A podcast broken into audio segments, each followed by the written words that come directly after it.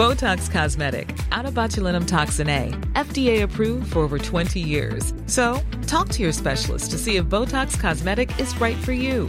For full prescribing information, including boxed warning, visit BotoxCosmetic.com or call 877-351-0300. Remember to ask for Botox Cosmetic by name. To see for yourself and learn more, visit BotoxCosmetic.com. That's BotoxCosmetic.com. He kōna i purangi tēnei nā te reo irirangi o Aotearoa. Piki mai kake mai, and welcome to this Our Changing World podcast from RNZ. Peter Griffin is in search of yeast.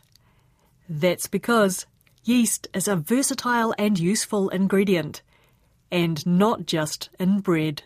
It's summer. It's hot. For many of us, there's nothing like a cold beer to cool us down, or maybe a glass of wine.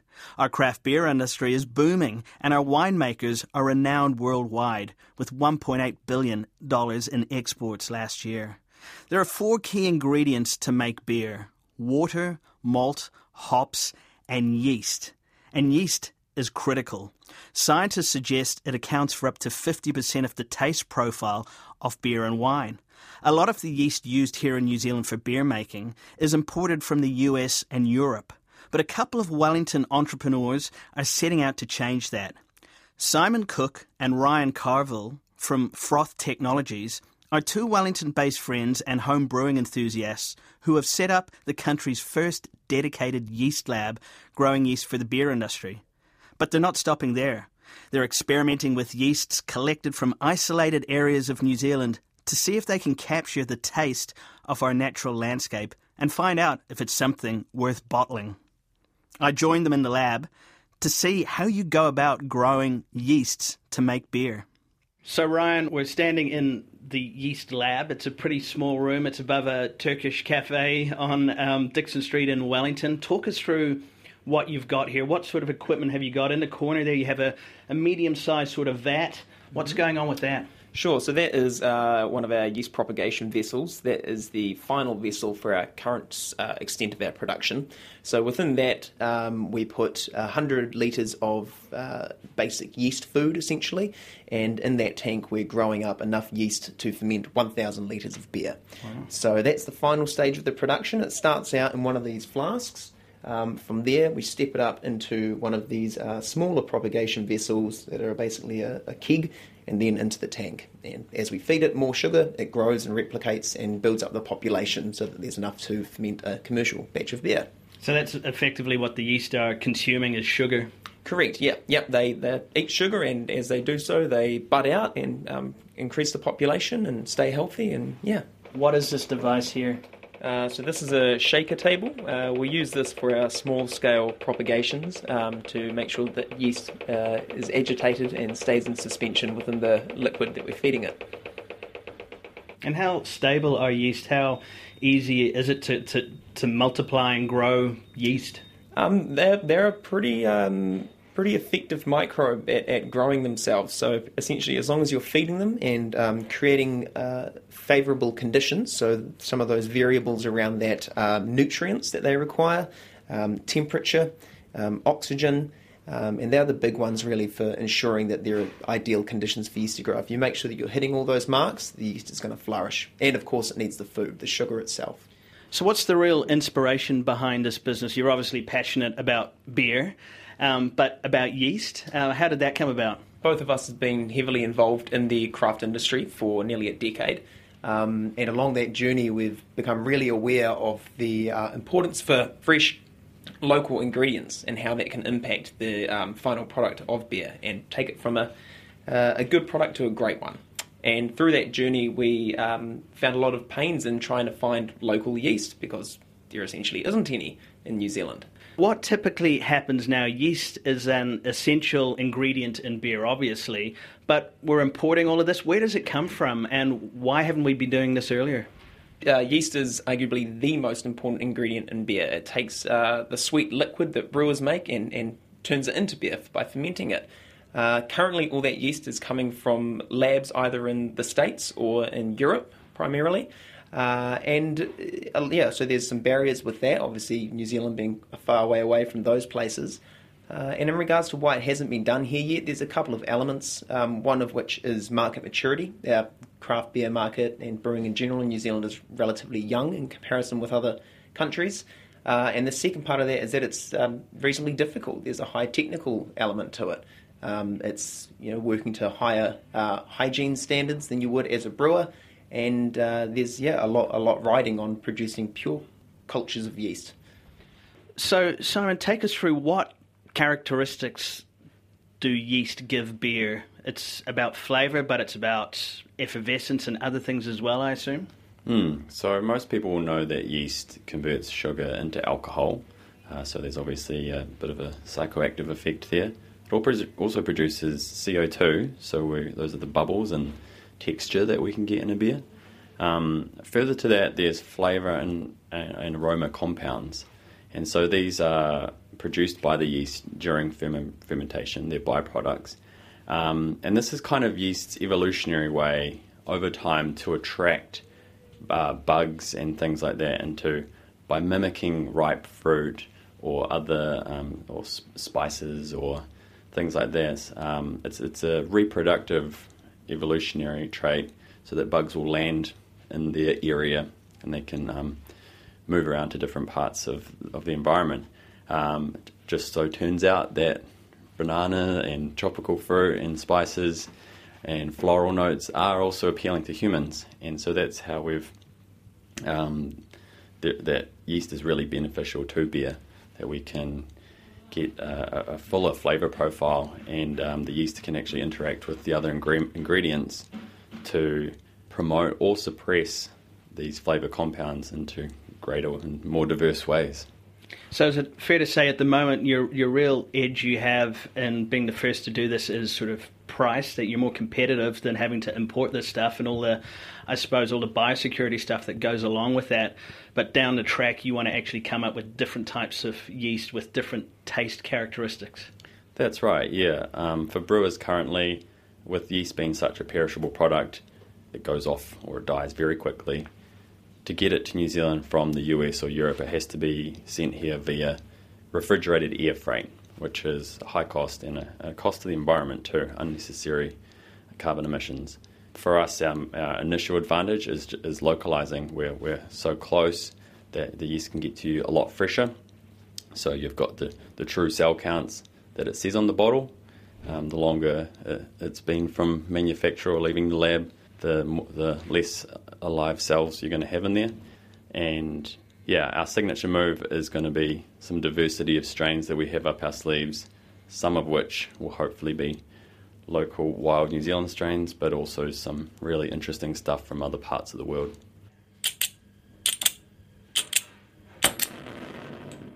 With our R&D project, we're looking to see what Aotearoa as a flavour expression can look like. We're looking to promote conservation and environmentalism by bringing people closer to nature, and, and, often that means meeting them where they're at, which sometimes could be the pub. So the idea there is sort of using flavour as a medium for storytelling, allowing people to connect uh, with and be a bit closer with nature through flavour. And perhaps there's an invitation there of by being closer, we care more about it and perhaps go visit a DOC hut or go to a national park, and it could it could really start with a pint of beer. So, will you literally go into remote parts of New Zealand to to gather yeast and see what different types of characteristics they have? Yeah, totally. I mean, before we do anything, uh, obviously the right thing to do is to have conversations with iwi and with DOC. Um, I have whakapapa, and my lineage draws from Ngāi in the South Island. So um, I've always um, kept in conversation them with them as I've been building this business. And yeah, once once we've taken the necessary steps and had the appropriate conversations in that space, but yeah, basically that'll look like us out in nature, uh, getting close to the environment, finding remote places away from breweries because we don't want to be taking samples that just have domesticated yeast on, uh, which is entirely possible.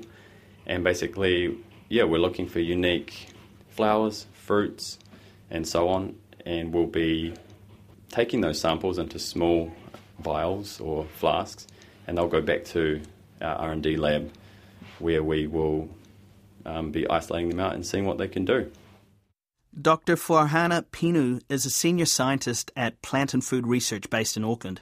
She's part of a team at Plant and Food that studies the taste profile of yeasts and has worked in particular with the wine industry to develop new yeasts used in the fermenting process that can produce novel wine flavours.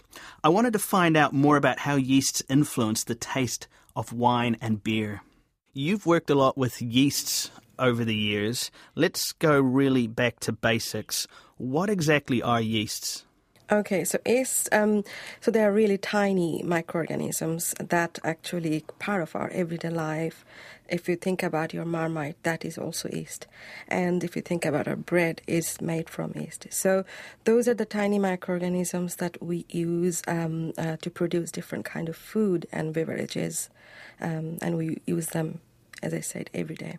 And when it comes to wine and beer, they play this crucial role. They convert sugar into alcohol, which we like in our alcoholic beverages. Well, yes, their main role is definitely converting the sugar into alcohol. But if you think about the flavor and smell and how they taste, so they produce those other things too that's what it's all about when it comes to you know a great glass of Pinot Noir something like that. You know, it's it's flavour profile. But how does that actually happen? You've got all these yeasts out there in the wilds, coating the grapes all over the vineyard. Uh, so how does that actually influence the taste profile of a, a glass of wine? I have to go back actually 10,000 years. So, if you think um, that fermentation perspective um, of any food, and it's really the oldest biotechnological area. These days, when we make a wine or beer, we actually inoculate our ferment with a specific yeast that we know what kind of wine or beer they produce. But if you produce it naturally, like spontaneous fermentation, then it's just not only one one strain or one yeast is going to impact it. That's a co- that's one of the things we call microbiome. So it's a combination, a community of microorganisms, not necessarily yeast, other microorganisms too. So they can actually produce different ranges of um, aroma compounds. So it depends what kind of uh, final product you want. Depending on that, a lot of winery or even the brewery they actually experiment what kind of um, final product they want. So depending on that, you can actually choose. There are a lot of uh, commercial yeast strains out there. Uh, you can buy them from the you know different companies, or you can actually grow your own if you know how to do it. So even starting from say you have some grape berries or even from winery, if you know there are some wild yeast that might be giving you better or complex um, aroma profile, then you can actually choose that. So you've actually been doing this in the lab. You've been collecting yeast samples from around New Zealand. You've been isolating them, looking at their taste profiles. What's the actual process of doing that from finding these yeasts to actually figuring out what you want in terms of t- taste? So the process, if you say that how we do that in the lab is like uh, there are a lot of steps. We, you collect them and then you grow them. You see how they smell, do a lot of chemical analysis, and based on then you can select different kind of yeast that um, you prefer the smells or that is more compatible for particular wine. Um, and based on that, actually, you can do some strain improvement because all the natural yeast that we can find from the different sources, they might not be stable enough to finish a fermentation. And this is why the inoculation part, like the um, commercial winery, they do inoculate because they don't want to take the risk because you want consistent uh, production of good quality wine or beer, then you have to make sure that you know all the steps. So, as a scientist, we actually do that part. So, we try to select um, different kind of strains or microorganisms that are stable enough to produce different kind of flavor profiles that actually consumers like. And I've heard scientists say when it comes to yeast, you can detect, you know, Parmesan cheese, butter, soy sauce. So it really is coming down. It's quite subjective down to people's taste, isn't it? Yeah. So um, I, we are actually working towards um, a new area. I would say we we are calling it personalized wine production. Um, and as you said, even even one person for you, maybe you like the Parmesan kind of smell in your wine, but I might not like it You know, so we have our different um, preferential flavor, um, you know, profile as well. So depending on, and if you think about ethnicity as well, different ethnic people like different kind of flavors, um, and also what you are eating it with or drinking it with. You know, and so there are a lot of other factors that actually comes into place. So, um, so this uh, area, what we are working on to actually find a way to group people. For example, um, um, like uh, some people like um, fl- uh, uh, flowery or fruity aroma. Some people like more complex uh, kind of uh, like heavy sort of flavor. So we, we can actually group people and actually produce wines um, depending on their taste um, and how they perceive it. And as I said, people have different ways of perceiving things. And maybe you like something in the summer, you won't like it in the winter. So also, it can happen even day, during the daytime. You like something in the morning, but you don't like in, in the evening.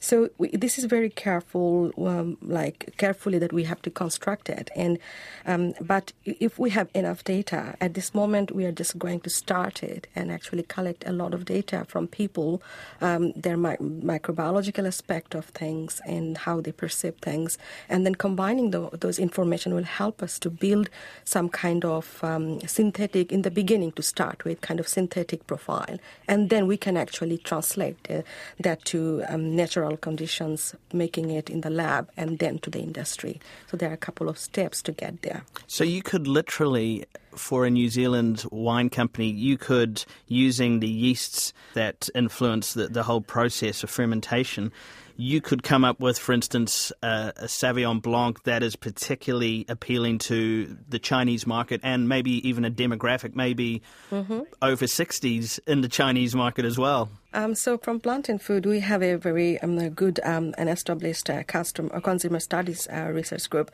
and uh, they have done um, f- some studies in that area. The gist of it was that you know some uh, ethnic, like for example, say um, Chinese people mo- mostly like a little bit of floral kind of aromas in their um, wines. So yes, you can you can definitely do that, and there are yeast that can actually produce those kind of aromas too. When it comes to taste, you've got other factors. Obviously, the the, the fruit going in, the grapes. Um, a lot of wines are barrel aged, so you've got oak influencing the taste as well. So when it comes to yeasts, what sort of influence compared to all those other factors does yeast have? Is it is it that important in the mix of things? Yes, um, it is extremely important. So I would say, um, based on the literature that we can see, and, and as, as far as I'm aware, at least 50% of aroma compounds or flavor or all the taste related things comes from yeast. Wow. And other 50, other 50% because varietal effect is there, like what kind of grapes you're going, where you're growing and things like that. So yes, yeast has a big, big role there. So uh, for, for example, if, if some of the um, uh, compounds are coming from grapes itself or from the aging process, uh, but most of it will also come uh, from the yeast. So it's not only when they're doing the alcoholic fermentation that time they're changing the flavor. So even when you're aging that, even you're filtering, you're trying to get rid of most of the yeast as you can, as much as you can but uh, they also they also are there in the barrel, right? So during the aging process, they do a lot of chemical interactions and chemi- chemical changes within the wine profile, and in addition to you know the role that uh, the material you're aging in, uh, the wine is aging in, have. And there's a big industry, obviously, for commercial yeast, and I know Plant and Food has been involved in developing some of those yeasts for use in, in wine. We're also seeing the growth of natural wines, of wild fermented Chardonnays, that sort of thing. What's driving, do you think, that experimentation for natural wines? Um, I think the natural wine is a big um, is going to be a big market. Um, one of my colleague Lily Stewart, she just came back from Spain, um, and and she was telling us um, that uh, how big the market is, and she worked in a winery there that are actually specializing in producing natural wine, and uh, so the, when we're saying natural wine, you know, people are becoming more concerned about carbon footprint and a lot of other aspect of it. Um, so natural wine requires um, like least intervention. When you're producing a commercial, big scale or like industrial type of scale of wine, that has a lot of, they do it, they try to make the recipe as consistent as possible. So that is like you know what your uh, final product is going to be. Um, but but when you're talking about natural wine, that is kind of a little bit risky.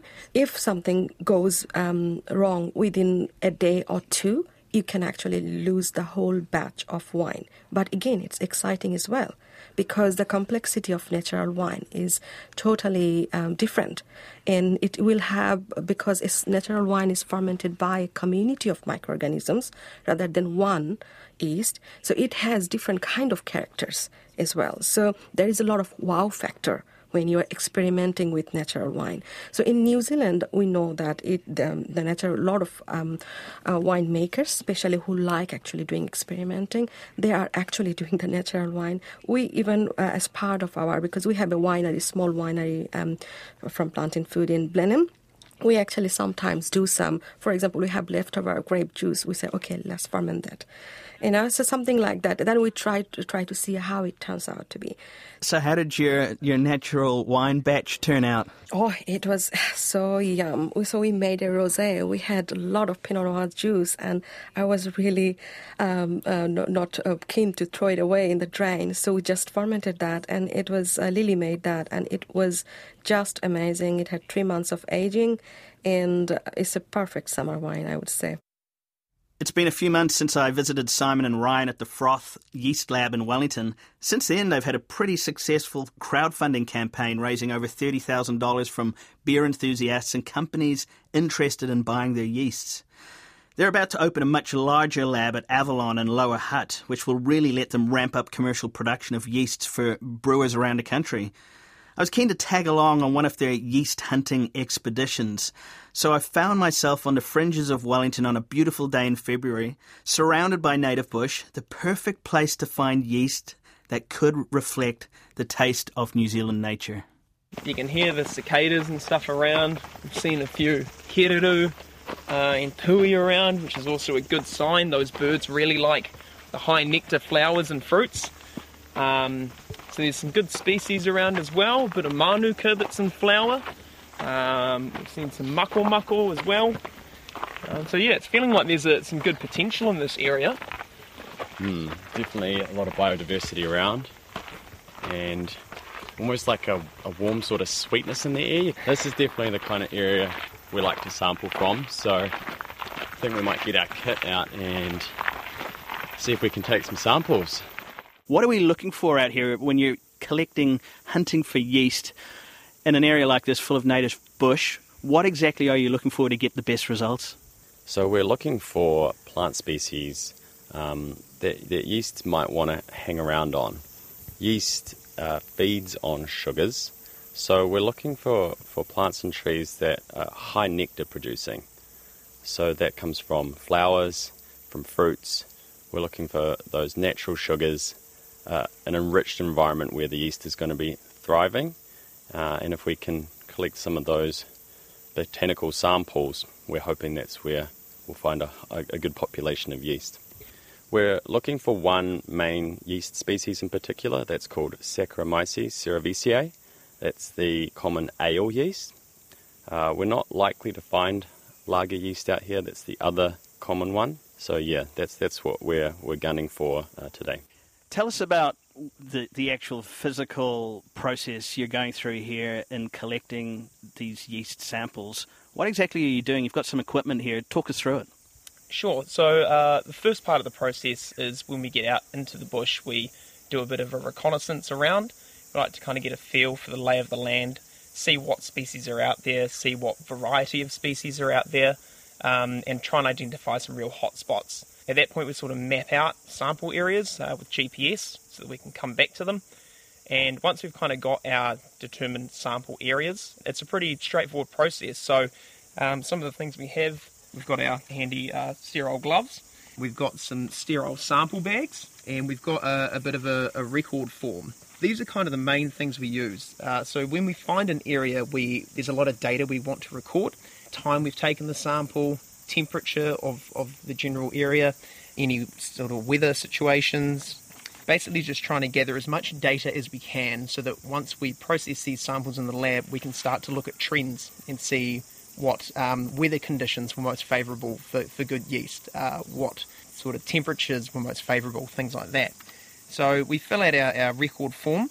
We also need to make sure we've got the correct uh, botanical species. So we identify that based on uh, photographs and descriptors um, so that we're as certain as we can be that we're getting the right sample. And then we don our gloves, we put those on, we give it an additional spray with some ethanol to make sure that it's, it's very nice and sterile on the sample area. And we then approach the sample area with great care so that we're not contaminating um, the, the, parts we're sampling. Um, with our sterile gloves, we remove uh, a good handful of, of blossoms or fruits or whatever it is we're gathering, put those into our sterile sample bag, label it accordingly, seal it up, and then that's basically it until it gets back to the lab. And we try and get it back there as soon as possible so that it's in the best condition.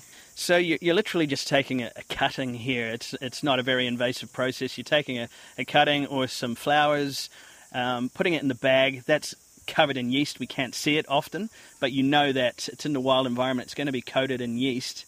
That's all you need to start this process off. Yeah, basically, we only need a very, very small amount. I mean, we're working with a, a microscopic fungus um, and we just need to get enough of it so that we can get it back to the lab and then grow it up in there. So yeah, it's very, very non-invasive. Um, we're really conscious about making sure that the process we're using for taking these species is um, as caring as it can be. And how long does it typically take the, the entire process from gathering wild yeast to figuring out what they are, isolating them, DNA sequencing them, then actually deciding whether you want to use it in a, in a product. How long does that typically take? Sure. So the, the process that we've developed um, has a six month time span. Um, so which is actually pretty fast um, compared to sort of how it would have been in, in centuries gone by with the older brewing traditions, thanks to modern science.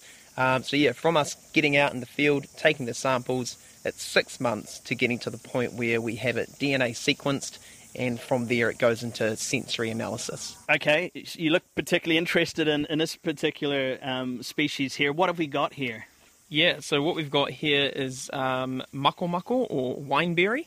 Um, it's a species that, as the name suggests, produces a berry, and it was actually used back in the early, early colonial days for making wine and such. Um, so that lends to suggest that there's good sugars um, associated there. You can see on the flat on the plant there's lots of flowers around. Um, so it's a really good sign that there's a good good chance of yeast being there. So since we found this nice plant, what I'm going to do is I'm going to hand over the note taking to uh, Simon here so that he can start recording some information. Um, we've already identified it against some, some images. This is a species we've sampled before, so we're very confident in the identification. Um, and so what I'm going to do is just go ahead and put on some uh, nitrile gloves. So we're basically making sure that we're not bringing any contaminants into the sample. And then we'll give it an additional uh, sterile aspect, just spraying some ethanol on it. So that will work to further sterilise any stuff that's remaining on there. So rub those hands together and let that ethanol dry. And now that that's sort of all pretty much dried off, we've got our sample bag here, which is labelled accordingly so that we can make sure we can track our samples. Open up the sample bag, and then very gently draw it under the flowers. Open it just enough to get the samples in and quickly go about picking some samples to put in there. And so while we're doing this we're trying not to breathe or anything too close to the plant to ensure that we don't contaminate. So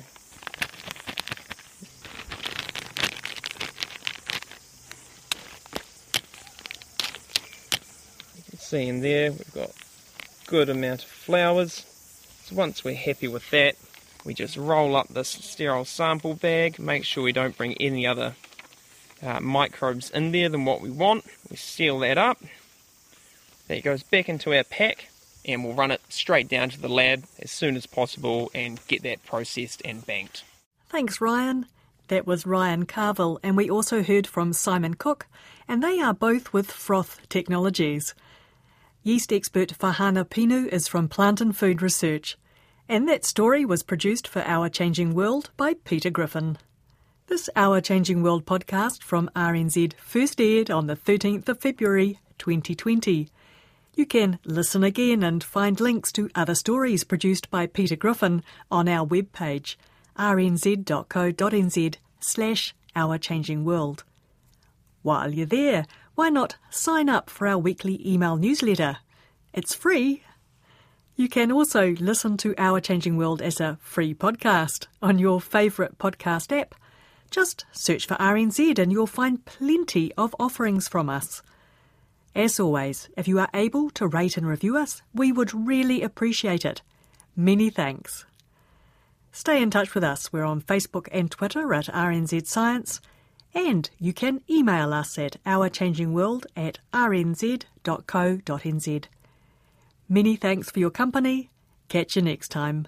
Mā te wā. Botox Cosmetic, onabotulinumtoxinA, FDA approved for over 20 years. So, talk to your specialist to see if Botox Cosmetic is right for you. For full prescribing information, including boxed warning, visit BotoxCosmetic.com or call 877-351-0300. Remember to ask for Botox Cosmetic by name. To see for yourself and learn more, visit BotoxCosmetic.com. That's BotoxCosmetic.com.